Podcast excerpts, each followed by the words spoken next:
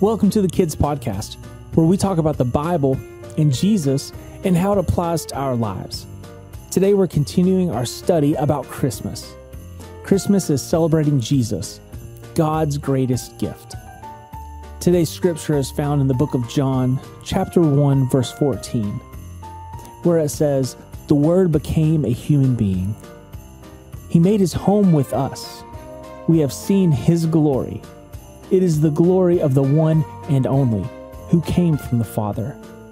And the Word is full of grace and truth. When John talks about the Word, he's talking about Jesus. So we're going to read today's scripture again, but we're going to replace where it says the Word with Jesus. Jesus became a human being. He made his home with us. We have seen his glory. It is the glory of the one and only who came from the Father. And Jesus is full of grace and truth.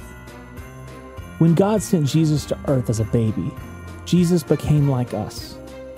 That means Jesus experienced what life is like in our shoes. He knows what it's like to be happy, to be sad, to be scared, and to be peaceful. On top of that, Jesus came to make a way for us to have a life forever with God.